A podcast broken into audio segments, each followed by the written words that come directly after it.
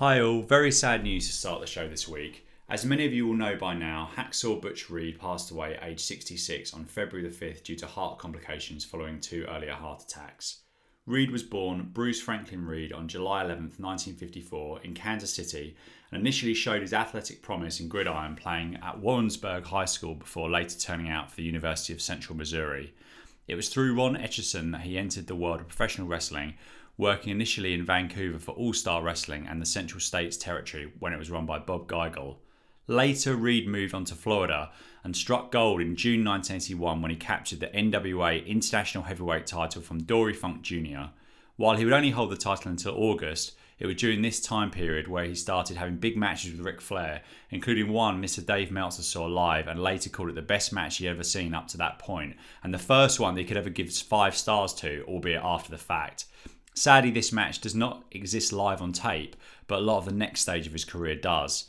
What to many was considered his big break came in 1983 when he joined Mid South Wrestling as Hacksaw Butch Reed, initially being presented as the Junkyard Dog's protege. They ran a program very reminiscent of Bruno Sammartino and Larry Zbyszko in that Reed turned on his mentor, leading to a big program between the two, which established Reed as the top bad guy in Mid South. Reed defeated Junkyard Dog for his first North American title on July 16, 1983, in the Superdome, and these two would go on to headline two further Superdome shows in November 83 and also July 1984. Reed had famous feuds with Magnum TA plus a partnership with Jim the Anvil Neidhart, which culminated in them winning Mid South Tag Team Gold from Magnum and Jim Duggan in October 83.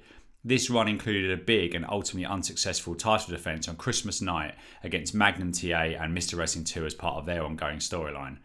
Reed went babyface in late 1984 after the exit of Junkyard Dog to the World Wrestling Federation and failure of other potential stars such as Master G at the box office. Reed also challenged Ric Flair for the NWA World title on August 10, 1985, back at the Superdome in a match that Flair won in a reported 44 minutes. Butch moved on in 1986 for a brief run in Central States before he himself joined the World Wrestling Federation in September of that year. He was dubbed the Natural and had the Doctor of Style Slick in his corner for a run that continued until shortly after his loss to Randy Savage in the WrestleMania 4 WWF World Title Tournament. Reed next went to Jim Crockett Promotions where he resided until 1992 and was best remembered for his time in the tag team Doom along with Ron Simmons. Doom had a unique appeal with their hard hitting moves and brawling style that fit with the great teams of the era such as the Steiner brothers. They won their only WCW World Tag Team titles on May 19, 1990, at Capital Combat by defeating the Steiners, and they would hold on to these titles until WrestleWar in February 1991, where they were defeated by Michael Hayes and Jimmy Garvin. The, the pair split up and would have a match at Super Brawl 1 in May 91, where Simmons ultimately beat Reed in a steel cage match. Reed would then return in 1992 for a short run before leaving WCW for good. He was then involved in various regional promotions, including the USWA, where he revisited his earlier feud with Junkyard Dog, this time over the USWA heavyweight title. Reed won the title from JYD on October 12, 1992, but left the company shortly thereafter. Reed then worked for the Global Wrestling Federation and won their North American title in June 1994 before losing it to Chris Adams the following month. His last title of, of any note was the WLW heavyweight title for the Missouri based group run by Harley Race. Reed won their title on March 31st, 2001, and held it until January 2002, losing it to Dennis McCaws. Reed worked for the Upstart Group consistently from 2000 to 2002, um, and then he worked throughout the 2000s for various groups in Oklahoma. With his last recorded match on May 18, 2013, for Southern Illinois Championship Wrestling, as Reed teamed with Bob Orton Jr. against Flash Flanagan and Ron Powers. All of our thoughts and best wishes are with Reed's family and friends at this time. From a personal perspective, I've really enjoyed seeing this famous run of his for the very first time, seeing what a fantastic athlete he was, and also playing both the babyface and heel roles so fantastically. The remainder of this week's podcast was recorded before this news came in, as was the following week's show. However, we will have an opportunity in two weeks to talk more about Reed and the memories of him then. Thanks very much for listening, and on with the show. I'm your host, Stephen Gutteridge, and welcome to Mid South Moments. We welcome back Dan Phillips to the show today. How you doing, Dan? Very good, thank you. Good, Great. good. I'm, I'm happy to be finally recording this podcast, as we just spoke off air about a manic couple of days, just through work, nothing stressful. But uh, I like that. I like this break in the break in my routine to discuss this. So we've got. I'm looking at a new headset and also an Alice band combination, which is quite. A, yeah, I think I touched combo. upon the hair getting a bit long, but it's it's getting out of hand now. Uh, my wife's uh, adamant she's going to cut it, but you sort of get a, start to get a bit fond about wearing sort of women's. I've gone a bit Adrian Street maybe. Yeah, it And I'm just good. sort of like I'm I'm embracing the I'm embracing the the, the, the female accessories. Yeah, absolutely. Or a or a male accessory for long hair, obviously Chris Jericho, etc. So There you go, exactly. That's what I'm wearing yeah. this hairband. Yeah, absolutely. So uh, we're going to talk about um, the Game Changer Wrestling's Fight Forever show, which Mid South Moments proudly sponsored a block of after the main review today. So without further ado, let's get on with the February 9th, 1985 episode of Mid South Wrestling. Um, so Jim Ross and the King, Joel Watts, are back at the desk, and Joel runs through the card. We have Brad Armstrong versus Buddy Landell, Tim Horner versus Kamala, Private Terry Daniels versus Ted DiBiase, plus for the first time ever, two little people and a big man in a six man tag team match. Terry Taylor also defends the TV title against Hector Guerrero, so an absolutely loaded card. And up first is the battle of Buddy Landell and the former North American champion, Brad Armstrong. So Joel said he'd spoken to Brad earlier on and he did some it did strain some ligaments in his match with DiBiase. Um, but uh, he was at, he's got he's got good training and youth is on his side and he's been able to string uh, string he's been able to spring back. So it's a beautiful drop kick from Armstrong that ended with Landell on the outside. Joel said that Armstrong has a great philosophy and isn't going to change character because of the title loss. He's still going to strive for the top. Joel also added that Armstrong hadn't given up, but the referee had called it to protect his welfare. Have you seen that? That that North America? I can't. I f- I forget sometimes who's been on which week, but the North American title change with DiBiase and Armstrong because it No, looked I like he didn't. gave I- up. yeah, Yeah, I I'm I, I thought that at the time, and I was meant to sort of try and go back and s- try and find the episode that was on. Mm. Um, but no, I I can't I can't recall it. Um, but yeah, so what? So he looked like It looked like he So gave up. like- He wasn't passed out. Yeah, it looked like Right, was- okay. Yeah. So so they they said Teddy DiBiase had said afterwards that Armstrong had said that he hadn't given up. But it was just it was just a bit weird one. I think they're kind of trying to fill the gaps in here, as if to say, look, it looked like one thing, but actually we're going to say that the referee called it rather than a, rather than submission. Um, so Joel said that the hips Okay, and the yeah. head are the two most important parts in wrestling, as Landell applied the camel clutch on Armstrong. Armstrong went for a body press off the middle ropes in 440, but didn't quite get it right, but transitioned quickly into a sleeper hold. And the referee then called this one in five minutes for the win for Brad, presumably by submission. I was a little bit disappointed in this, as I expected a bit more from these two and would have liked a little bit more time, albeit this was decent. Um, what do you think of this opening encounter between Landell and Armstrong? yeah. Um, just quickly, I think you've complete have you sort of and, and rightly so overlooked Boyd's outfit Well, I think because I it was yeah. nondescript. And just to just to add to that, my first note before I'd even seen Boyd was that JR and Joel were very formal this week. okay. Because even Joel sometimes whacks out maybe like a little sort of mustard colour number or tie or something.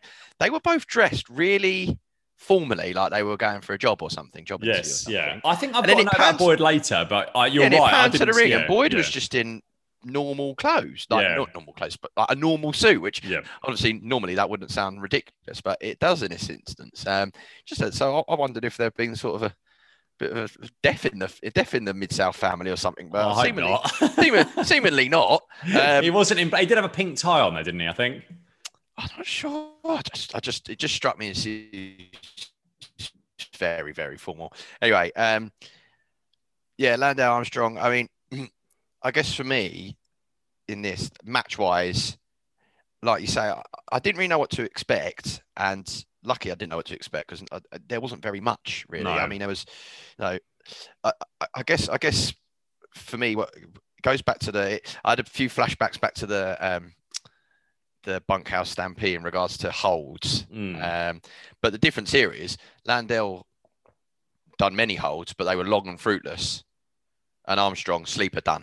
yes. And I think that's what we that's that is literally the epitome of what we discussed the other week. Yeah, yeah, yeah. If you're going to do one, if it's if they've not tapped out in the first however many minutes, then then don't you know they're not going to tap out. Do you know what I mean? So, um, yeah, that was that. I mean, just other observations is Brad Armstrong's an interesting one because I didn't, I don't really know who he is. I didn't really know who he was, and obviously saw having listened to the podcast and stuff that he became the champ, the North American champion, etc. Um, so obviously done my research on him as always. And um, actually, one thing was actually is I originally I come across because when I was doing my research for what to do in this month in wrestling for February, I looked at Super Brawl Eight. Okay. Um, yeah. And when I was looking at Super Brawl 8, I think the main event might have been Hogan v Sting, maybe something like that. Okay. So 98. And when I clicked on it, been, yeah. Brad Armstrong competed in that Did he? Okay. in Interesting. Super Brawl 8. And so when, um, yes, sorry, so he competed in Super Brawl, Brawl 8 against Goldberg. Did he really? Wow. That's incredible. And it said it was a last minute match. Yeah. Um, Goldberg defeated Brad Armstrong in 223. Wow. How interesting. Yeah. Yeah. So I was like, so when I done that, I was like, that's that's Brad Armstrong from that I'm, you know, we're gonna we're talking about now back in Hmm. '85. I saw he, and then I saw he wrestled until 2000, and he stopped wrestling because he was run over by Juventud Guerrero and Psychosis. Oh, what in storyline was this? Well, I don't know. It, the, the way Ah. the Wikipedia reads is that he was run over and it and he couldn't wrestle anymore. Wow. That's awful. Uh, I'll have a, I'll have a look at that. Yeah. So yeah. So oh no, he injured his knee in March 2000 in a backstage ac- back, accident backstage at WCW Saturday Night Taping, where Armstrong got run over by Yeah. Hubert psychosis. That's legit, I think. Then, yeah, Yeah, see, Wow. so okay, I'll tell you what, Mid South, Mid South, and Wikipedia searches it just always ends in a bit of interest. Um, I also saw that, which I didn't know. Yeah, sorry, that Super Brawl, yeah, it was Hogan's thing. Yeah, said that. Um, I also didn't know that Brad Armstrong, again, apologies for my naivety, is Road Dog's brother. yeah, yep. Didn't know that, and and and also an, a WWE official.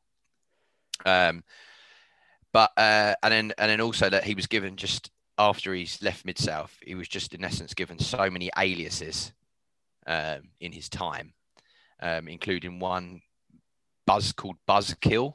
Buzzkill, yeah, okay. WCW was a rip off of Road Dog. Oh right, okay. I don't. Uh, yes, after Halloween Havoc, so Buzzkill. Yeah, so that would have been what Yeah. 99, wouldn't it? Yeah. Okay. yeah. Yes. so I thought that was quite amusing. So yeah, it was sort of a, a very interesting uh, little delve into Brad Armstrong. So I've gone from not knowing the bloke at all to actually I'm quite fond of him now. I, I've, Uh, I've liked a lot of what everything I've seen of him so far. I've really liked, and, and actually, I'm sure I'm sure we'll probably because my my kind of focus on the, this month in wrestling history stuff is really terrible shows from the 80s and 90s. No, my focus is stuff that I haven't seen, so I will probably be picking some some especially sort of late 80s and early 90s WCW stuff. So Yeah. I'm sure we'll, we'll I'll try and find something where we get. It's interesting you say about what like you know being impressed with him because actually when I, I actually looked at he, he passed away in 2012 Mm, and one of the the eulogy was JR who said that he was one of the most underrated all-time greats ever yeah, yeah. which is really interesting right because that must you would assume that is talking about this time because I'm assuming JR's not talking about when he was playing Buzzkill or rip off of Road Dog. I assume he's talking about sort of what we're watching right now. Yeah, I, I, would the- have thought. I think the problem with Armstrong, and, I, I- apologies if I'm getting this wrong or mixed up with somebody else, my understanding is with him is that he had it all in the ring, like absolutely phenomenal in the ring. But in terms of his promos, and I believe he was quite a um, you know personable and like funny guy and stuff backstage, sort of stuff I've heard about him, but it didn't really translate onto on screen. And really, for someone like that. Um, with his, but I mean, he wasn't a small guy. Like he would have been, you know, he's probably. I've always think of Kenny Omega when I when I see him. He's that sort of size, and he may be a little bit bigger. But really, at that size, uh, if unless you're, you know, super super charismatic, you're probably not going to go much further than sort of mid card in, you know, WCW and that sort of thing later. And, and, and Um, maybe, ironically, as he progressed through his career, maybe I mean, at the late stage of career, maybe the Road Dog, being his brother and being as charismatic as he was, maybe didn't help the back end of his career because it might be like, well, your brother can do that. Why, why can't you? Well, it's almost Uh, like you wanted you wanted um you know Road Dog had such a good character. And Road, Road Dog was probably a little bit underrated in the ring. Actually, it's I've probably been a little bit unfair on him. But you, if you if you combine Road Dog's character with Brad's ability, I mean, Yeah. crikey, you got a world champion on your hands there. I think. Yeah, exactly. Yeah. Yeah. like you say, Road Dog was never a world champion material, but yeah, I again, so so so from my from my research, I'm now all of a sudden I'm now very um I'm now very uh, keen to see more of Brad Armstrong. Now I know all these different things about it about him, but yeah, as I say, in regards to the match, a, a shame, really. I guess the only other thing in it, the only time I heard Jr. get excited was when he when he was talking about the match coming up, coming coming up in a bit with the the big gentleman and the little gentleman. Oh he, yeah, he must have mentioned that five times. He was very um, excited was about very that. Very excited. Yes, yeah. So back from break, Ross goes over the actions of last week when Kamala beat Iceman King Parsons with help from Hercules, and we got a recap of the match. One of many recaps on this. Have you got anything to add on this? Because I I'm not, I didn't watch it, and I'm not going to comment on it again. So my is that lazy of me when I've already talked about it for recaps? So, I don't know. That's the policy I'm taking. No the, comments on recaps. The, this, this, is the first recap. Mm. Um, I've I didn't make a comment on this recap other than the fact that I think this is the first time I've seen the graphic last week on Mid South Wrestling. Oh, okay, yes, yeah. recap, because pre- in my previous ones I've watched it, they just cut to it. Yeah. Um, I have no comments about this recap. However, I do have a not a comment, but like a little note on the on the next recap. Okay, well, I'll, I, but I won't make you comment on it because I don't want you to breach your standards that you. No, fine, fine. Stand, standards and practice. I will not. I absolutely refuse point blank to comment on recaps. Um, other than say it was a recap of what. So Ross then throws to Kamala versus Tim Horner, and Ross says that Tim Horner was faced with the biggest test of his career. Joel says he's been thinking for the last week, and he says that Hercules coming down to the ring in Friday's outfit was one of the most heinous acts of subterfuge he'd ever seen. Quite the wordsmith Watts Jr. was, and I'm not ashamed to say I need to look up the exact definition of what subterfuge was. Did you know what that meant? no. No, do you know what? In my head, I was like, I hope he doesn't ask me. And I'm did, glad. I'm glad. No, I didn't know either. So, I, what, what, does it mean? That's a noun, deceit used in order to achieve one's goal. So, it's perfect use from what's there. So, yeah, deceit wow. used in order to achieve one one's goal. So, I can't to get that into something in the next yeah. so. Incredible. And the glorious peck hold was slapped on by Kamala in 148. Kamala dropped Horner on his stomach before hitting the big splash for the win in 257. I thought this was better than a lot of recent Kamala stuff, but that probably isn't saying much. What did you think of this Kamala versus Horner match? So that's, that's interesting you say that. So actually, this this sounds ridiculous, but Kamala like he's lost weight. wow. Which, like, compared to when I I think I looked at I, I've looked in previous shows. Maybe maybe it's different for you because you're watching it each week, mm. like all the time. Now, as I like, I, I try and watch it, but I always listen to the pod. But I will I, I thought he looked wait. I actually thought for a big guy, he looked in half decent shape. He started, and I was fairly impressed with him. Yeah, he, he can move around. It's just this, this bloody peck hold he always does. Perhaps he'd, he'd started the 1985 version of the, the Joe Wicks 90 day plan and we're seeing him after yeah. like 10 days yeah. in here. I hope yeah. so. Yeah, I wonder who that would have been. There, might, there must be some. See, this is why I need Phil and Terry, who are the kind of fitness gurus on television in the mid '80s. That's that's the thing. Answers on a postcard, please. So, any, any more yeah. any more thoughts on this match? Uh, yeah, I mean, I say I think he looked like you know, yeah, he looked a bit more athletic. He dominated. Um, thought it was quite amusing at the end where he, he pinned him and he didn't realize he, he had to spin him round. Yes, um, yeah, yeah. He pinned him when he was on his belly spin around. But I was fairly impressed. I just thought, to me, what stood out the most is the contrast in the wrestlers because Tim Horner has got to be one of the most palest men. there is. He is so pale, and the contrast between the two of them just looked absolutely ridiculous. But again, he just and also he was getting completely dominated. Do you yeah. know what I mean? It was. Uh, I'm sure there's uh, movies out there that look a bit like that, but we won't go into it. But it was. again, I, I thought, I thought, yeah, I thought, come on, looks all right. I thought, looks. I like I mean, the, the, squashes. If he just squash, kills yeah. someone, but I can't deal with ten minutes of the pet grab, basically, and that's yeah. that's the thing. Yeah, yeah.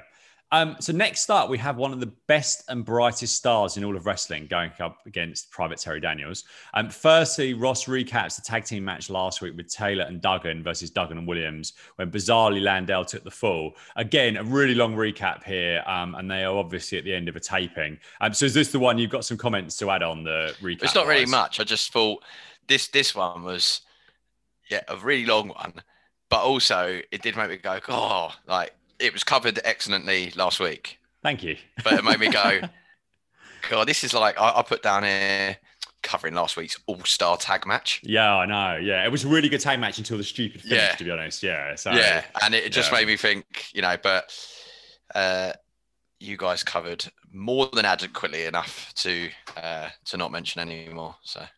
Good stuff. So Ross says that next week there will be a best dressed man contest between Ted DiBiase and Duggan, and I'm pleased to announce that Dan will be joining me for that review because who else? Who else could I possibly want for a best Correct. dressed contest between Ted DiBiase and Hacksaw Jim Duggan? And the crowd's going to choose the winner. I'm actually, I'm actually now worried about what I'm going to wear for it. I don't know if it's- We're going to go full tuxedos for that one next week. Um, so I timed Private Terry Daniels here, and it took him 33 precious seconds of television time to take off his gear here. Uh, and this included him taking great care and time in perfectly folding his trousers so he didn't crease them. I mean, come on. I, mean, there's thought nothing. that was a really nice touch, though. yeah. Because I think that that, but I, I put here like, yeah, he's folded his uniform, but I guess we we've just we've discussed before about like sometimes in, in mid south they just w- what is really unnecessary little added extras, but actually are quite funny looking back. Like that is that's that's just alluding to the fact that he's in the army.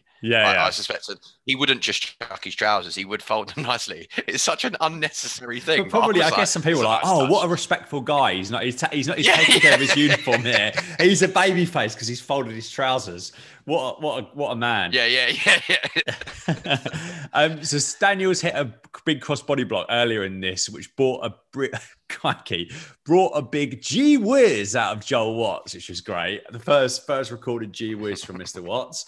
Um, Daniels' rally was stopped with a big right cross by DiBiase. Uh, Daniels actually hit a pretty nice looking drop kick in this one after leapfrogging over Ted. However, it wasn't long before he was prone and being set up for the patented figure four leg lock. He managed to break free a couple of times and then headed up to the top rope and missed a drop kick. And Joel said it would be a DQ if he landed that, so not sure what he was doing. Um, DiBiase then made Daniels submit in 420, showing that he was the master of not just the figure four. Um, I haven't written down what he got him with. It was a sleeper. Uh, he got him in the Boston crab. Boston Crab, of course, of course it was. Didn't write that down. Yeah, of course it was Boston Crab. Um, Daniels looked the best he has to date in this match, which wasn't a surprise given who he was in there with. Um, what did you think of uh, Ted DiBiase and Private Terry, nicely folded trousers, Daniels? So it's my first uh, experience of Private Terry. Um, my first thought was, who is this guy? Uh, Oh, you've not seen him "Who's This before?" guy? Then I'm watching him as. Uh, then I'm watching him fold his trousers. And I'm like, what is going on? So up come Google, up come Wikipedia, and guess what? He doesn't have one. Right? Oh And no! You search for Private Terry Daniels, and all you can all you can get a number of sites where people have literally gone. What's happened to Terry Daniels? What's you know, like the Where him? Are They Now sort yeah, of yeah. sort of one. Um, and there's no real answer. There's no real answer.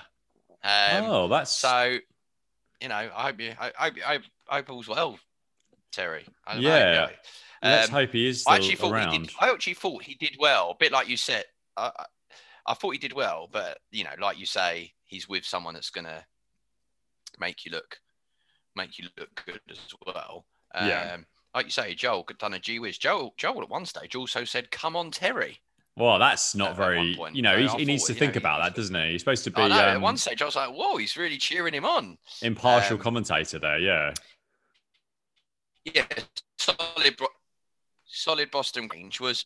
They showed last week and everything that happened, and then this match had no link to the previous week. Or I was waiting for like some sort of interference or some sort of, you know, someone coming down ringside or a pre or post match promo.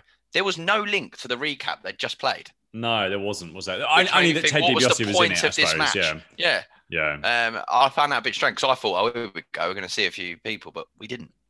Believe it or Um, not, Terry Daniels actually appeared in, in, a, in a kind of enhancement role on WWF Superstars as late as January 92. Um, and then he had a match in June 2007 um, as well. But that was that was his last match that Cage Matches got listed. So, yeah, we wish Terry Daniels well, wherever you are, Terry. Um, so, I, yeah, I've, I've written, I hadn't mentioned Boyd yet. And as we talked about, obviously, his understated dark suit. Um, but no, I think lavender waistcoat was was uh, kind of hiding in there, lurking, shall we say. Oh, really? Okay. Yeah, yeah. So it was still, it was still colouring up a little bit. Um, and it's time for our big man, little man, six person tag team match On one side, we had Iceman King Parsons along with Little Coco and Cowboy Lang, and they were up against Jack Victory along with Little Tokyo and Lord Littlebrook, who would both later appear at WrestleMania 3. So Ross says this is further evidence as to why this is the best wrestling program in all of America. Watts said very distastefully after two of the little guys had a chasing spot that it reminded him of someone chasing chickens on a farm. Hold your head in shame, Joel Watts. Um, Lord Littlebrook went for a huge backdrop, which I actually swore during because I was so worried about his landing after some very impressive airtime. Um, Ross said next week the Rock and Roll Express will defend the tag titles against the Guerreros. Victory took a backdrop from the little, the two little babyface little guys, which was fantastic. And Joel agreed, as he said it after I typed my notes. And Iceman won in 358 after he threw Little Coco into victory, then followed up with an elbow drop for the pin. I was actually legitimately really entertained by this. The little guys were all strong athletes and didn't do anything, and they, and they didn't. In the presentation of this, Joel's comment aside, do anything kind of horrifically offensive as I'd feared when this was advertised. Um, what did you think of this six-person tag match? Yeah, I mean, I, all I could think about was, and I can't believe you've not used. I, have I've put your catchphrase of with 2021 vision. Oh here. yeah, okay, yeah. Um, I thought we'd we'd hear that. I mean, Jr. said that having this match with the little people, as we're calling it, is evidence of why Mid South is number one. Yes. Yeah. Um, I'm not sure why that is evidence Mid South is number one, but obviously at the time. But do you know what? It was like a, it was a bit like a comedy sketch, right? It was like a comedy sketch. There's a particular bit where I think there's a hold in the middle of the ring, and yeah, they're running across each other yeah, and missing yeah, each yeah. other. Yeah. And it's very well done. Yeah, it was, I it, thought. yeah. Know, like, let's let's be honest, like, comedy sketches, you know, these are these are well written things and and it and so was this. And um, you know, I, I, I, I, did I did actually from the from the match logistics just just thought of um, Iceman Iceman double tagged yeah, yeah, that was weird. I'm assuming. Yeah, I noticed that. Yeah, I've just put here. I'm just going to take it. A double tag also means no tag because you, you do one or the other. Yeah, that was exactly. my only explanation for it. I didn't want to go into it, but, but I've put here. I'll be honest. I did laugh. I did enjoy it, but I respected it. I yeah, respected that's it. perfect. it was good. I yeah, thought that's it was perfect. Good. Perfect And it was well worked. Yeah, it was really well worked. So to me, it actually did everything that it should have done and I didn't think it was too disrespectful. No, I really I didn't. didn't. It was at all. Yeah, no. But this way, I didn't feel like I was worried that, that in essence, the the, the the, the little people should say were going to be, you know, the, the the joke, a bit of a joke, like a joke in this. They weren't. They, they, no. they held their own. Um, I mean, again, the 2021 vision uh, does crack me up. I, I mean, I, I it's still sometimes you just got to appreciate how times have changed. Yeah, yeah, yeah, yeah. But you know, we have we have a we have a one of the the, the little on Iceman's team. The one of the little sort of uh, the little men who's who's black was called Little Coco. You think, mm. oh, where's that? And then the other team, the guys, the guys obviously of Asian orientation, Little Tokyo. You know, yeah. it's like, oh, where, where have you like? So actually, sometimes we said before, you got to respect that things have changed, but yeah, yeah, you've always got to think. Who's someone in Creative has gone, got to name him. What should we call him? I don't know. What should we call him? I don't know. Little Tokyo? Yeah, yeah. that'll do. Send him out. like, where have you come up with that from? He's small and he's Asian. Yeah, well, that's fine. We'll go with that then. So yeah, I mean, that'd be made up. But again, this was not. If you're in the lead up, we were texting each other. We were nervous about what we are going to see. Oh, big time! I'm, I'm not, these, these things made me nervous. It was, it was good. Yeah, because I, I, was on with Mark last week, and we this was advertised last week, and Mark on the I think on the show is I, am interested in how you're going to explain what the kind of the way this is advertised for the following week. Right. Okay, so as soon yeah. as it came up, I was nervous, but yeah, this this was good. This was good. So yeah, um, prop, props to the performers in this one because it was really enjoyable. Um, next up, we have Jake Roberts versus uh, sorry Jake Roberts and Hercules, who are future SummerSlam 1988 opponents, going up against Shawn Michaels and Jason Taylor. So before this could start, Iceman King Parsons came out the big leather strap and hurled it around his head. Ross said that Parsons was challenging Hercules to a strap match there and then. Parsons then wheeled back and whipped Hercules shoulder and back with a belt. Hercules decided enough was enough. He walked off, and Ross said that we were throwing to a break and, and had Duggan versus Dr. Death next. So, seemingly no tag match. What did you make of this short angle? Yeah, I mean, Yeah, I couldn't believe it really, and, and I'll tell you, you probably couldn't believe it less. Jason Walker, who's probably just Shawn, who looked to me like he was just Shawn Michaels said to his mate, "Do you fancy coming, Yeah. coming down to watch the show? Yeah, bring your pants because you're you're coming in the ring, huh? What? This is my big chance." And then, as Jr. and as Jr. put it, Iceman come in with a big, and I mean big, Yes. leather strap. Um, but yeah, so I felt I felt more sorry for for Jason really. Yeah, because I wonder if he. like, I don't think he did too much after this. He was always enhancement talent. But you think you think someone now, if you could, you'd be like, oh, actually, you know, I'm a, you know, I'm a. I was going to say bin man then or something. But I don't know why I said that. But you know, I'm an insu- I'm an insurance salesman. But actually, in 1985, I did a bit of wrestling for a couple of years, and there's a tag match online with me and me and uh, Shawn Michaels versus Jake the Snake Robertson. Yeah, yeah, yeah. Actually, it didn't happen though because uh, this guy came out with Yeah, a big I know. belt. So yeah, poor, poor, um, poor Jason here. So yeah, um, with 11 minutes left, I'm not sure how we're getting the TV title match here, plus the unadvertised Duggan versus Williams. Ross then said that this one next was going to be a slobber knocker, and that's what they call it in the Big Eight. And I think that's. Have you ever heard Jim say this on this show? Because I don't think I've down, heard I it. put down the birth of Slobberknocker. Yeah, I think this is the first time he's he ever said the words the word slobber knocker on on air. Um, Joel said that if you're just tuning in, you've missed a few matches and he doesn't have time to talk about them, um, which is nice. Nice touch from Joel. Um, there was a big so so we're on we're on Duggan and Williams now. There was a big I did like that, yeah. Yeah. So, right, you missed a lot. I haven't got time. We're Tough moving luck. on. Yeah. Tough luck. There was a big clash of heads at 255 after some solid action. And both men got back up on the apron uh, after being on the outside, where Duggan ran Williams' arm over the top turnbuckle. He then hit the spear as Ross really big time sold how hurt Dr. Death's arm must be. And Duggan got the clean as a whistle win in 333. So this was really odd that Williams was beaten like this with no build up for this match whatsoever. What did you think of Duggan versus Williams here? Yeah, so first of all, the, the, after the, the birth of the Slobberknocker, so I thought I was witnessing history. Um, it was funny that Hacksaw come in, and I was like, "Oh, he's got his own entrance music." No, no entrance. He's, he he had his own entrance, no music, just him shouting. I was just made me laugh. You know what? He didn't have entrance music in WWF for quite a while, actually, after because that, that, they kept Oh, really? that in when everyone else had. He would just walk out and they would, yeah, With the, the crowd, yeah, yeah. yeah. Um, so I mean, this match obviously Doctor Death. I was surprised. One of the reasons, surprisingly, is I'm expecting a lot of Doctor Death because I mentioned on the this this month in wrestling history about these uh, Wrestling Observer awards and stuff, and Doctor Death for '85 won the Wrestling Observer and Pro Wrestling Illustrated Most Improved Wrestler. Okay, yeah.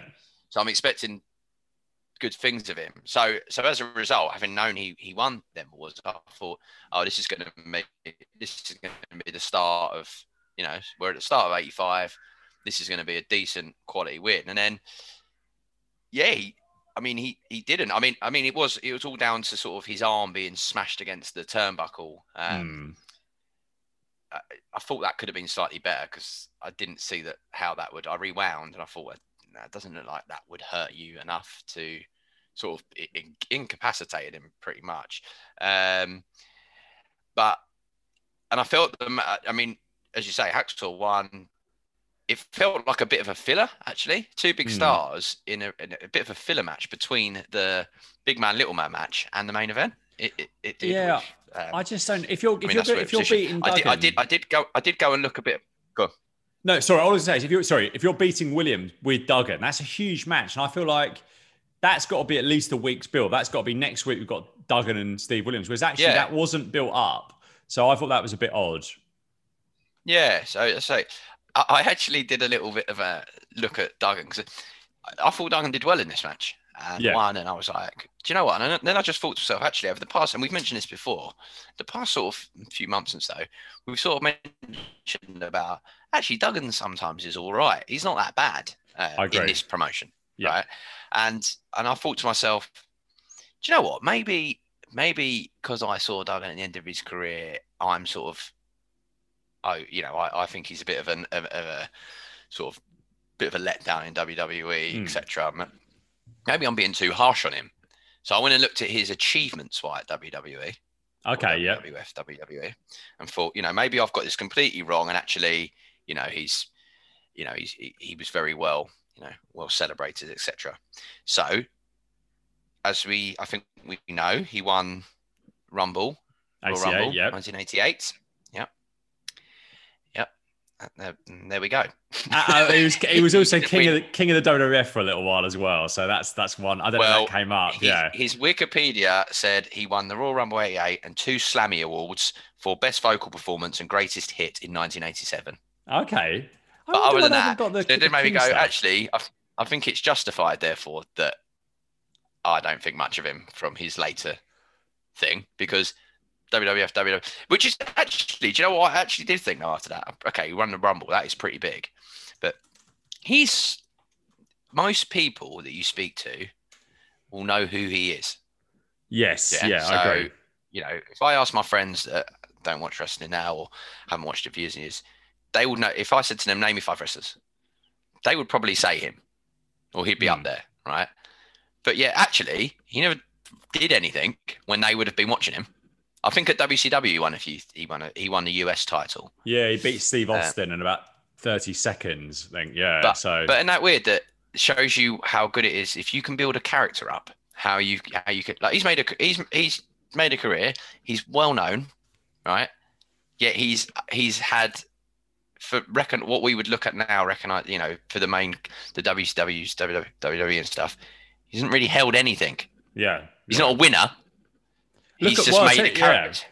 Look at Roddy, uh, you know Roddy Piper's a good example. That he was Intercontinental Champion. You think all the years he was a main eventer, and you know one of the one yeah. of the. But fair I, play. Yeah, the thing about these guys is that if you were in the WWF in when did Hacksaw come across? 87, I guess, 86, 87.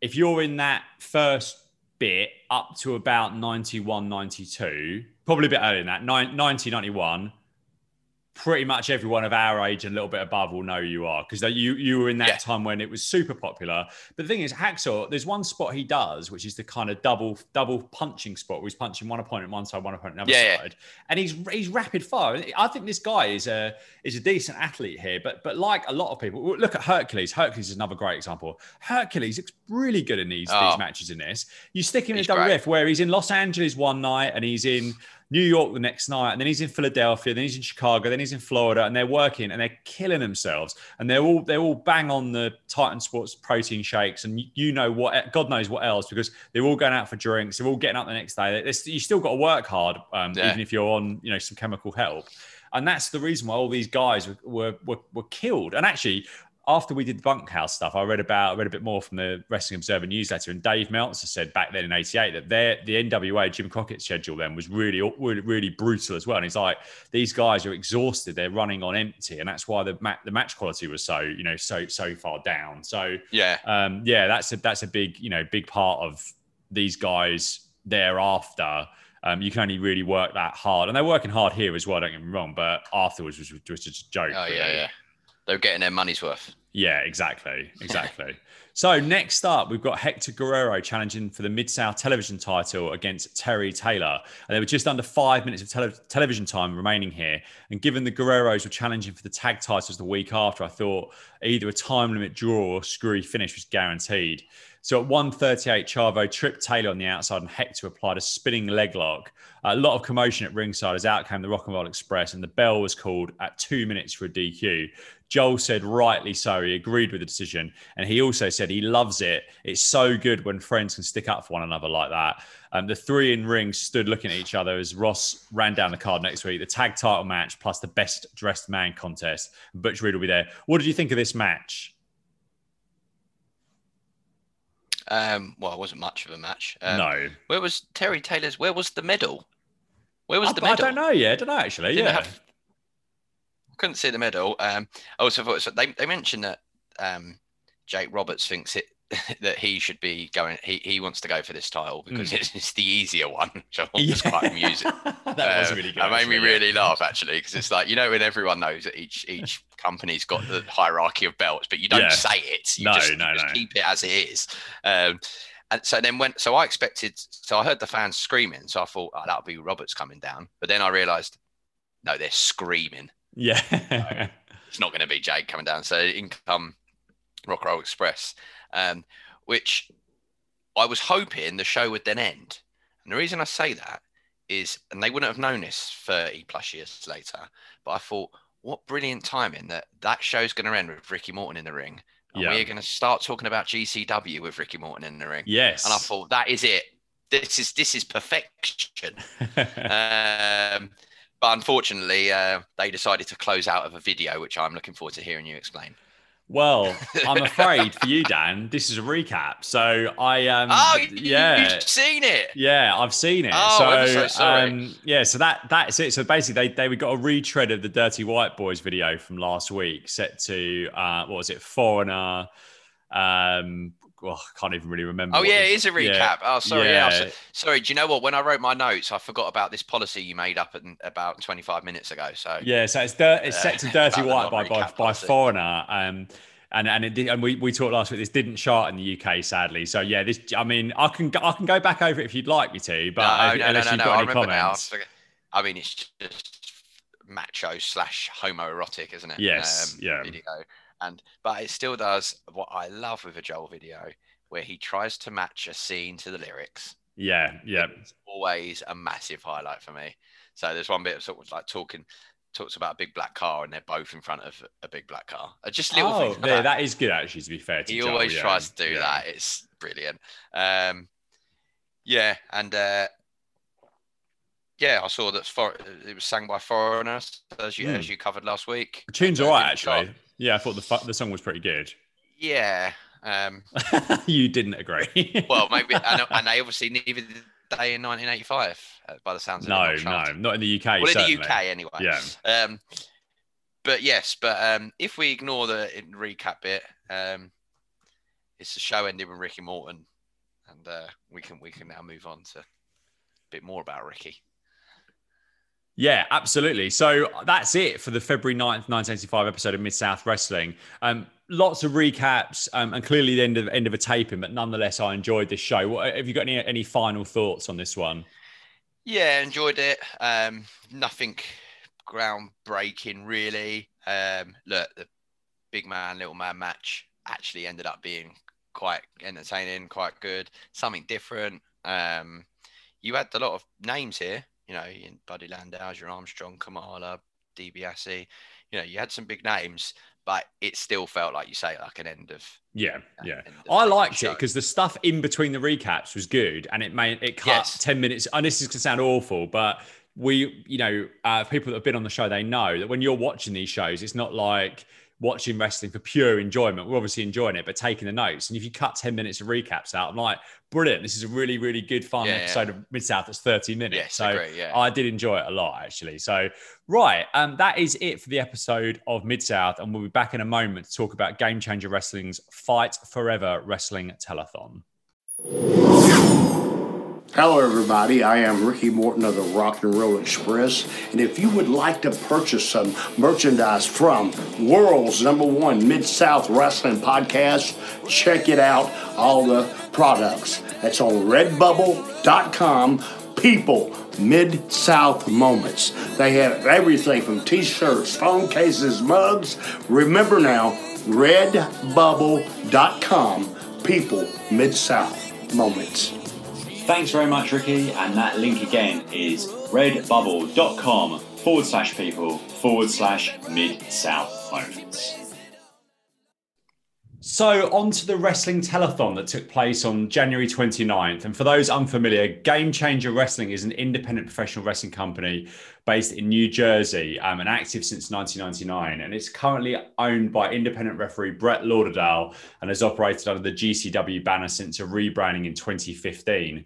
Um, so, the Joey Janela spring break shows that used to run late night on the Saturday of WrestleMania weekend, and they ran 2017 to 2019, really gave them as a, a level of no- notoriety and popularity is kind of like an adult party vibe show. Uh, and in addition, they've added other events such as the popular blood sport, where wrestling is presented in more of a shoot MMA style way with no ring ropes. Um, so recently, they announced plans for a 24 hour live, free to air on FITE TV and also YouTube wrestling telethon to raise money for performers who have clearly had a rough 12 months with very few places to work, given the, you know, the pandemic that's just killed all sorts of live event business in, in all in all entertainment fields. Um, so they ended up raising over $50,000 through sponsorships, commercials, which were interesting to say the least, and donations. And we were very happy to sponsor the hour that aired from 5 p.m. until 6 p.m., which ended up being uh, the promotion VXS. Um, and we'll run through that in a moment. But firstly, just before that, was friend of the show Ricky Morton in action alongside his son Kerry. So the show that took place from the GC, sorry, the show took place from the GCW Performance Center. And I'm sure there's a nod and a wink there to the WWE Performance Center. Um, which is basically kind of like a cool looking dive bar. And you sort of mentioned this this sort of looks like the place that you would see gigs back in your formative sort of uni years, wasn't it? Oh yeah, oh yeah. It's like exactly the same of yeah.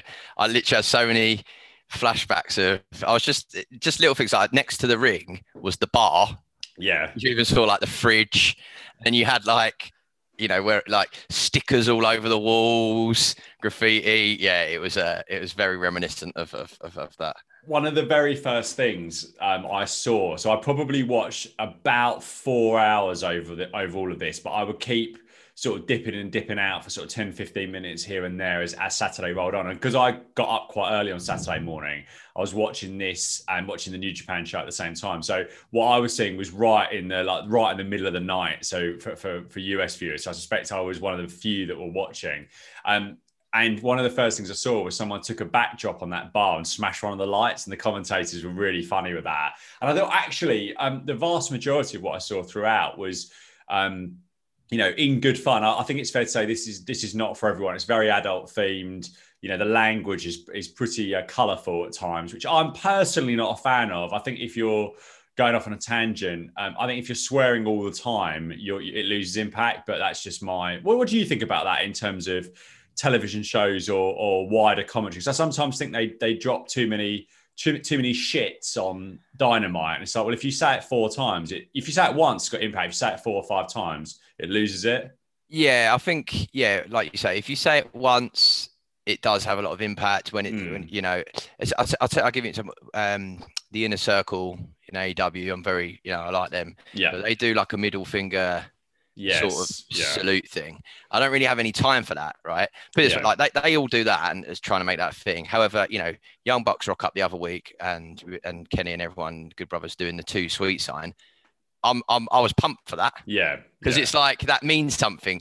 That middle figure. I mean, the, the I guess the only time sometimes I do quite like, particularly in American wrestling, if a Brit uses like an English. Yeah, oh yeah, yeah, yeah, yeah. Because they don't really see it as swearing. No, I suppose. No, because yeah, and yeah. also sometimes I think no one's understanding that. No.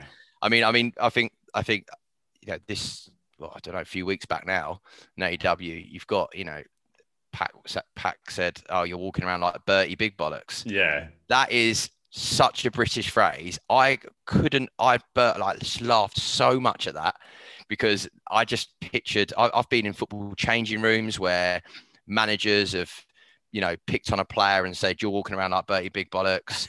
In fact, my dad, who you know very well, he uh, he he's uh, certainly that was one of his uh, catchphrases as a manager. Oh, really? That's great. Yeah, yeah, to try and knock us down. Um, so I like things like that. But you're right. If it's constant, I mean, I guess in this, yeah, there, there was there was a bit of that, but it's a different it's a different vibe. This is an independent event. Yeah. And it's yeah. an adult event. You ain't getting kids watching this stuff. No, I actually thought the early stuff I watched, I actually quite like the comment, the commentary and some, and I, I, must be honest, I'm stealing this. This look, this, it sounded a lot like, um, I don't know if you used to watch Beavis and Butthead or was that a bit before your time? oh, I watched that. Yeah. yeah. It was a bit like that when they did the, the, the video music uh, bits. So not so much the cartoon, but when they're watching the, the music videos and they yeah. would kind of do sort of edgy, sort of inherent pop culture reference commentary on that, and I thought that that was really good. Um, yeah, so for the vast majority of this, I thought was you know was in good fun and good and good spirited. So the Ricky Morton match was part of a block entitled 440, which is a stable that regularly features in GCW. Um, and this feature, this match featured GCW World Champion Ricky Shane Page and Atticus Cogar, who I was impressed with, up against Ricky and Kerry Morton, who came out to the classic "Boys Are Back in Town" by Thin Lizzy. Um, there were a couple of iffy moments in this match, but I thought largely this was, this was decent. Um, Ricky got a nice comeback near the end and hit a great looking Canadian destroyer before being rolled up by Ricky Shane Page in 10:42. Um, what did you think of this one with uh, with the the, the Mortons So, getting To honest, together? I, I focused on on Ricky. um, yeah, And look, number one, fair play. Yeah, this is that's it's just this quality, right? Yeah, uh, I had a look, and this forty. How do you, how'd you say? Forty four oh. yeah. Forty four. Oh, yeah. Got to be apparently the commentary sort of said you got to be careful how you say it. Um, yeah, that's why I was careful because they said 44 oh, didn't they? And so, something yeah. so yeah. And um, because I went on their website, they sell like merchandise, obviously Yeah. stable and stuff. Um, it's quite a good t-shirt, actually, isn't it? The, the, It's Yeah. also very DX inspired, isn't it? Yes, With the 4, yes. 4, 440 on it. yeah, Yeah. I liked it. And um, so obviously it was quite it's quite interesting. I thought, how are we going to go with this? Because this is obviously a stable that is obviously like you know quite cool, right? yeah. And it's like, right, we're on the card with Ricky Morton. But at the same time, I get why they did it in the end because actually, I, I just thought it was brilliant. Morton come, they come out, boys back in town. Ricky's trying to get like, just to clarify, you know, we're in social distancing times. There's not really that many people there, No.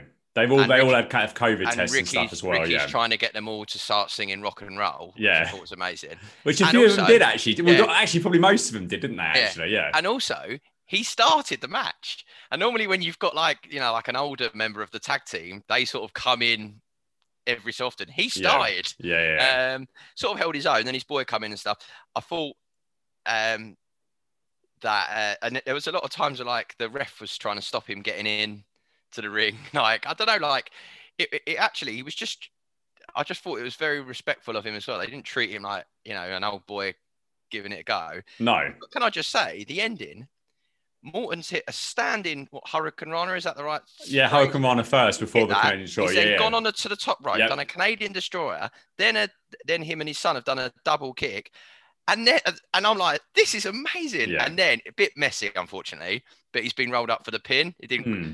But but actually, just as he had his best moment, he he got pinned. But it was um, he was really it was. Uh, do you know what? I thought it was a it was a decent match. Uh, it Yeah. was fine. It was. it I was- would say, I mean, if we, I don't know if you've rated these, but I, I would definitely go solid. It was all right here and not a skip Yeah, because seeing Ricky was is all right, yeah. his, yeah, he's 64 years old. Um, you know, and he, you know, he is, um, how he can move about the way he does is, you know, incredible. Like running the ropes and, and, and, and the jumping ability, like 64, like that is, you know, you get people that are fit at 64, but this guy has, has got Yeah. the miles on his body from, you know, hard, you know, wrestling a lot in the 80s and 90s and even 2000. So yeah, good on him. I think this was a, this was a good, you know, good performance. And it was nice to see father and son combo out there as well. Um, yeah. so skip, anything more to add on this one before we skip forward No, to no, the no, no, no. So skipping forward now to the start of the VXS show entitled Rockstar Night. So amusingly, a lot of people on Twitter had questioned whether it, it was actually called Cockstar Night, as the R and the K uh, looked a little bit like a C when they were put together on the emblem, and that wasn't. There was multiple people asking that, so um, which I found quite amusing. Something I found less amusing um, was one of my old favourites from back in the day. Um, ECW legend Joel Gertner was on ring announcing duty. Um, he was sporting a very impressive beard, but his stick was slightly better than the good old days. And I suspect some of that's probably due, due to advancements in, uh, you know, what we consider to be funny and not in uh, with 2021 Vision, as we uh, as we tend to say quite There a lot on this podcast. Yeah, there he is, sponsored by 2021 Vision. Perhaps we get an Yeah, opticians or unless, something. unless, unless of the week, unless of the, unless, well, I was thinking last year we should have done that, yeah, because you were always Yeah. with 2020 vision, and we never, Yeah. we never jumped on that. Could have had Specsavers. Specsavers, uh, pr- proudly sponsored by opticians are available. Yeah, uh, yeah, absolutely. So Gabriel Sky was out for the first match against Cashflow Ken Broadway. Had a great entrance, making it rain with some dollar bills. Real, real dollar bills, you think? Uh, I highly doubt it. I mean, to be thing is- honest, yeah, just to clarify, you say he had a good entrance. Can we just just take a second? That um, was his what was the Gabriel Sky? He he come into the Smiths. Mm. I don't know why I didn't notice that. I don't know why I didn't know that. Dan, he came uh, came into uh, How Soon Is Now, didn't he? Yeah, Yes. by the Smiths. I was like, this is brilliant. Yeah. Like, I was actually wondering, I was actually like, feel like, because I know we were texting at the time, um, and I was meant to say to you, did like whether you got like uh, to choose one of the ring. I, thought- I wasn't sure if you'd you dropped in right. Oh, I'm picking the entrance music for this guy. I, but but uh, yeah, I thought it was good. But yeah, to Were you big, just cat staying on that? Were you a big, were you a big fan of the Smiths back in there, or, or actually because I suppose they were before No. before both of our time, weren't yeah, they? so But- since yeah, since Yeah, since, yeah, they yeah. are they are solid on my playlist. Yeah. Oh, really? That's Sorry, that's. I really like the Smiths. Um, that song is like one I just remember when I was early twenties and just like having miserable times with, with women. And there's a, there's a particular line in that song. I think it goes, "There's a club if you'd like to go. You could meet someone who really loves you. So you go and you stand on your own. You leave on your own, and you cry Yeah, and you want to die." yeah, that's like, that is basically that's my twenties right there. So And there to clarify, when they do that lyric as well, it's really like, and you leave on your own. It's like, it's not. It's not quick. It's making you really no, think about. it's really drawn out with like ultra you are. depressing. Yeah, But And that is that- the Smiths. That's a great song. That song, oh, one of my favorites is um, uh, "I Know It's Over" as well. Is a song that I've listened to a lot when, like, on the way back from stag do's or all that sort of stuff. Oh, but that how soon is, yourself. I know that how soon is now is is really well used in um, the Wedding Singer as well. I don't know if you're familiar with that film. Yeah, yeah, yeah. And when Adam Sandler's character is like, he's just been punched and he goes back home and his ex fiance turns up and they're playing that in the background. So yeah, absolute classic. But yeah, I didn't. I tried to Shazam what Ken Broadway came out. So it's kind of a more sort of R and B vibe, but I couldn't couldn't get it. But I, when he when when he come out, I was getting you know we don't name employers on here, but I think we may have mentioned that we both work in finance and seeing a Hmm. bloke called Cashflow as his nickname. I was too busy having flashbacks with work and thinking when I see that, trying to balance work, one. I Yeah. just know that means that I'm in for a really long day trying to work, yeah, trying to sort a Yeah, cash flow true. out. So I felt like saying, mate, can you call, please call yourself something else? Yeah, it's true. All it's I can true. think about.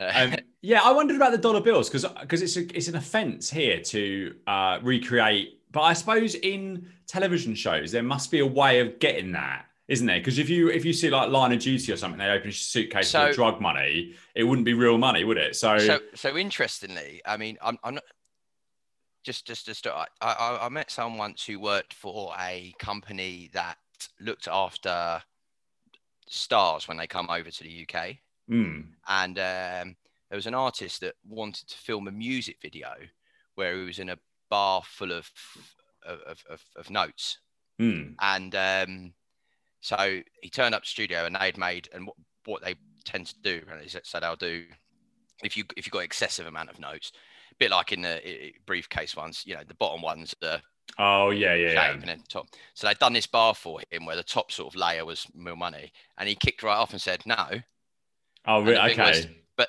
but no one will ever see that money underneath don't care and this person had to uh yeah try and organize getting all this money in which made me think that that started making me think oh maybe there is real money in Maybe it is real, yeah. yeah um but yeah i don't know it, i mean uh, i think like because the bucks they use like their own right I guess so, but then I When I, come sure I, it, could- it could be that the rules are different in America. I, I, who knows? But it's it's a bit different here with the whole Queen thing on it, isn't it? As well, which I i you can't adds- adds burn another- it i just wasn't sure if you can recreate it. Yeah, not sure. Anyway, he yeah he he was making it rain with some dollar bills, and he had a lovely and hopefully faux um, fur jacket on. Um, I thought this on the night, and actually I thought it even more so the second time of watching, straight after the four four zero block. But the sound of the commentators seemed to be slightly off in that they were too loud um, on this VXS broadcast compared with the earlier one. Um, and this was exacerbated. And I don't want to be negative, but I you know, journalistic integrity to the end.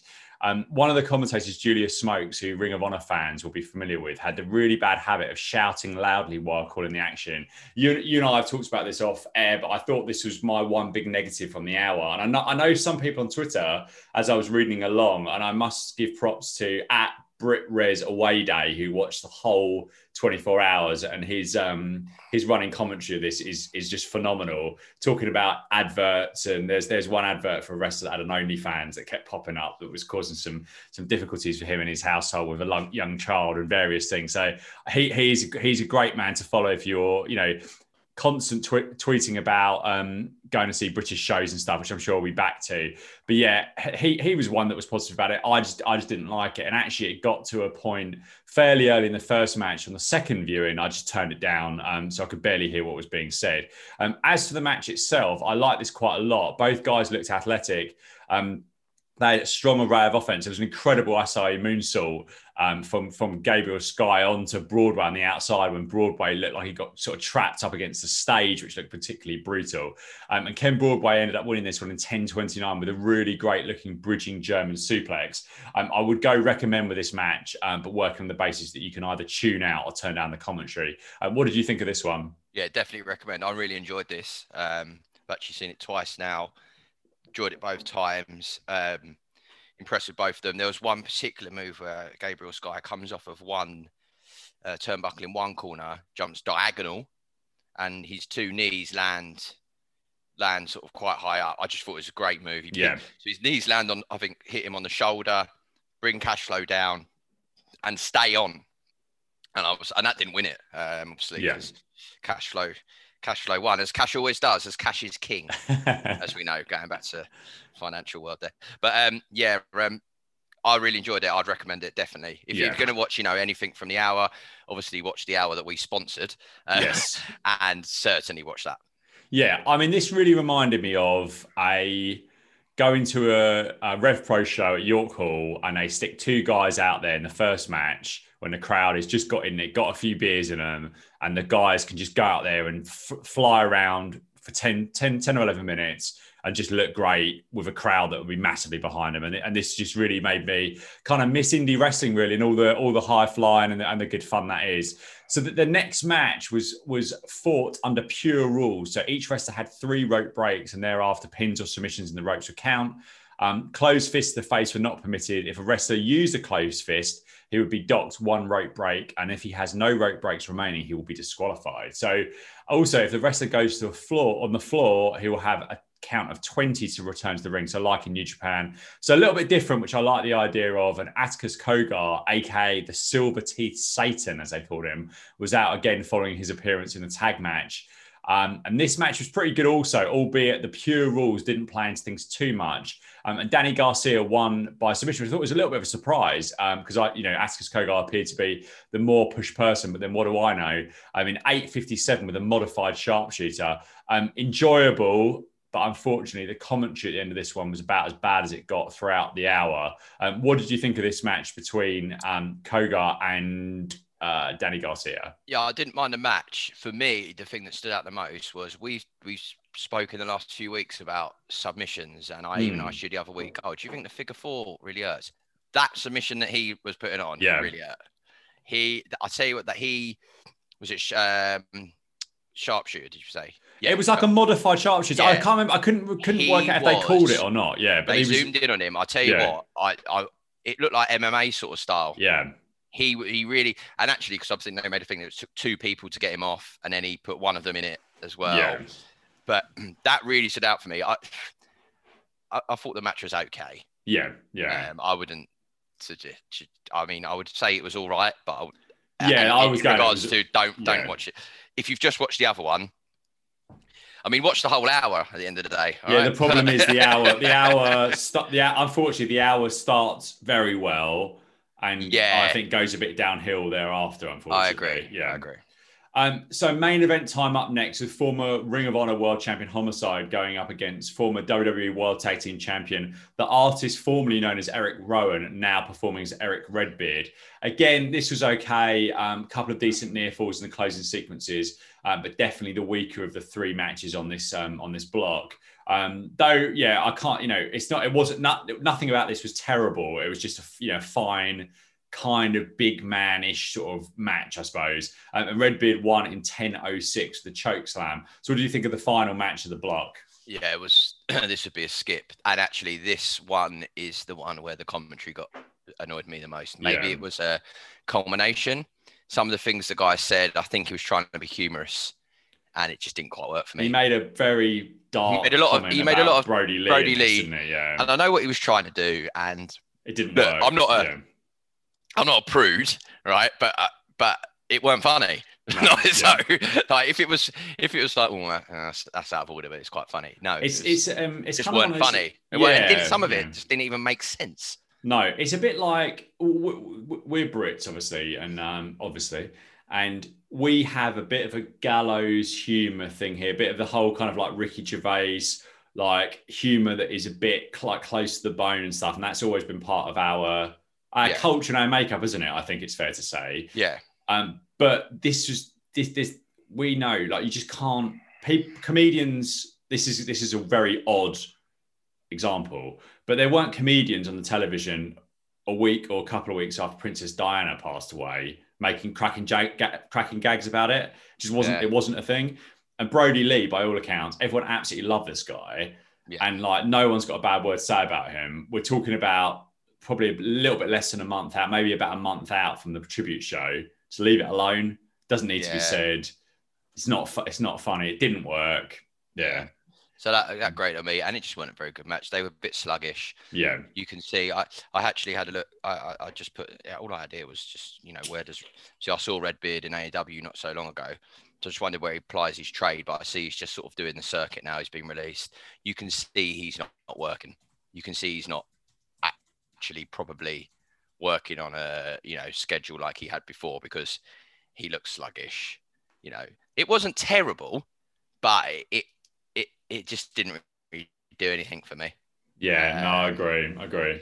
So yeah, Um, just just to, just to kind of close out um, in terms of this uh, this this fight forever. There's a couple of couple of bits that I would recommend. Well, I say I would recommend. Um, one bit I've seen um, the maj- a majority of, um, and one I haven't seen anything of, but it's um, probably a bit of a bit of a spectacle um, match. So. Um, in the afternoon, um, so this would have been a probably early morning for, for um, I'm just trying to think of the, t- the time here. But if you look up, if you go through, this, this would probably been on around 10 a.m. So you would have been approximately 14 hours in. The HTW Camp Leapfrog block. well, just to clarify, when you go on FITE TV, it's got the schedule and you can roughly Oh, great. out, Okay, perfect. roughly work out. It doesn't have the hours, but you can you can roughly work out where you need to sort of forward to. That makes So, sense. oh, that's re- that's a really great tip. So if you if you look at the Camp Leapfrog um, block, there's a Cibernetico match, which I hadn't even even heard of that before.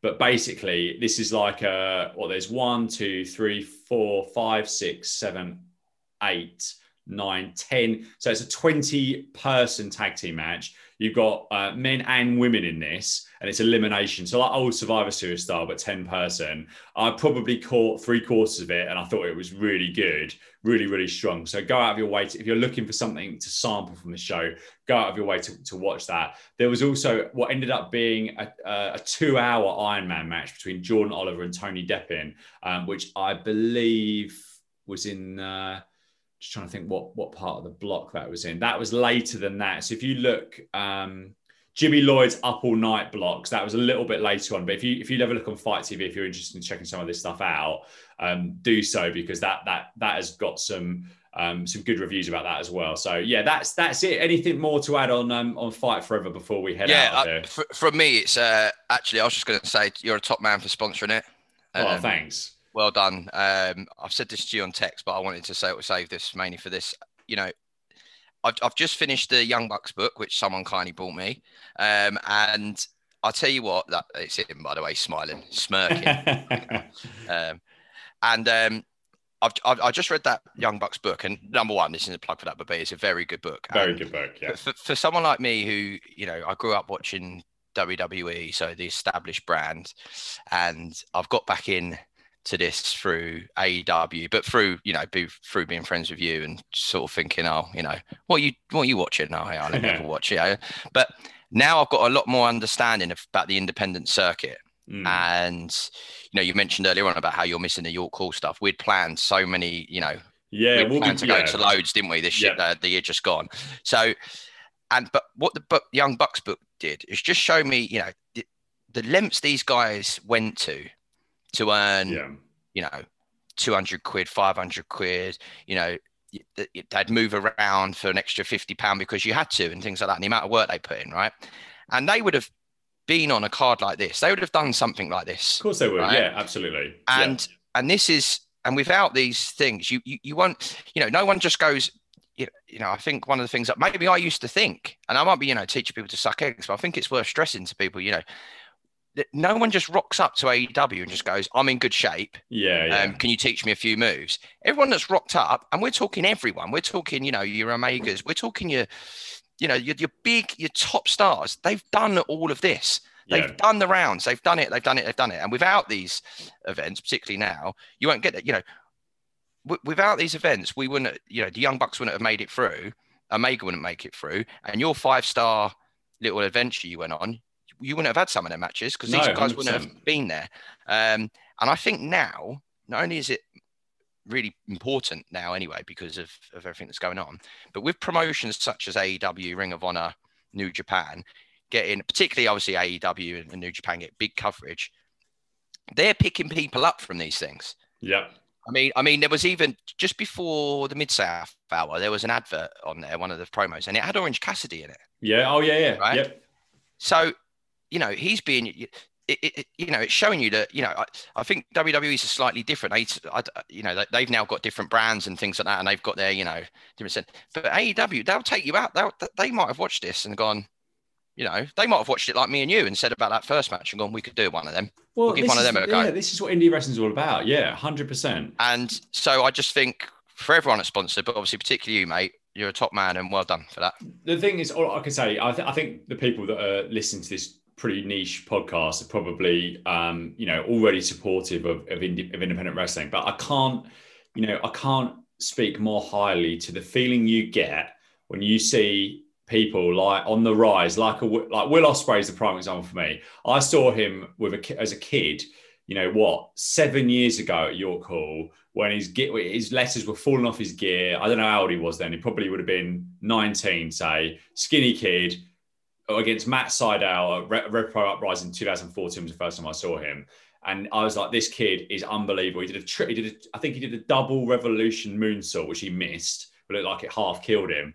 And then you see him again six months later, and it's it, the one after that was AJ Styles. I was like, oh, this guy's unbelievable. Like if he can put on some weight or whatever, then finally he gets an opportunity in New Japan. He keeps coming back and he keeps going, and he grows and grows and grows. And now he's what he's like probably the best wrestler in the entire world. Because he he features heavily in the Bucks book actually, because they they pass cross quite a lot, right? yeah, exactly. And again, like you say, when they first meet him, they're they're at like uh, like some event they've all travelled X amount of hundreds of miles to to get paid like two hundred quid. Yeah, exactly. Nothing. And the thing is, you, you, oh, we've, I've seen the Bucks uh, uh, thingy. I, I haven't, I haven't seen Omega there, but he's been there when I wasn't there. That's the thing. Just when we, when, when we can do, just go and support independent wrestling because you can, you can see some stars of yesterday and all importantly, stars of tomorrow. So yeah, just do it. Get out there, support wrestling, and let's get out there and do it. Right, Dan, Twitter plugs. Let's get out of here for this week. Twitter at DanPFFC. Perfect. Right, we'll speak to you all again very soon. Thank you very much for listening to the show. If you've enjoyed it, why not head over to Apple Podcasts and hit the subscribe button, follow on Spotify, or press whatever you need to where you listen to this show to receive the episodes as soon as they are released. We love reviews at Mid South Moments, so why don't you make my day by leaving a five star rating? Also, if you're interested in guest hosting in the future, please do reach out at Mid Moments on Twitter, and I look forward to speaking with you all again very, very soon.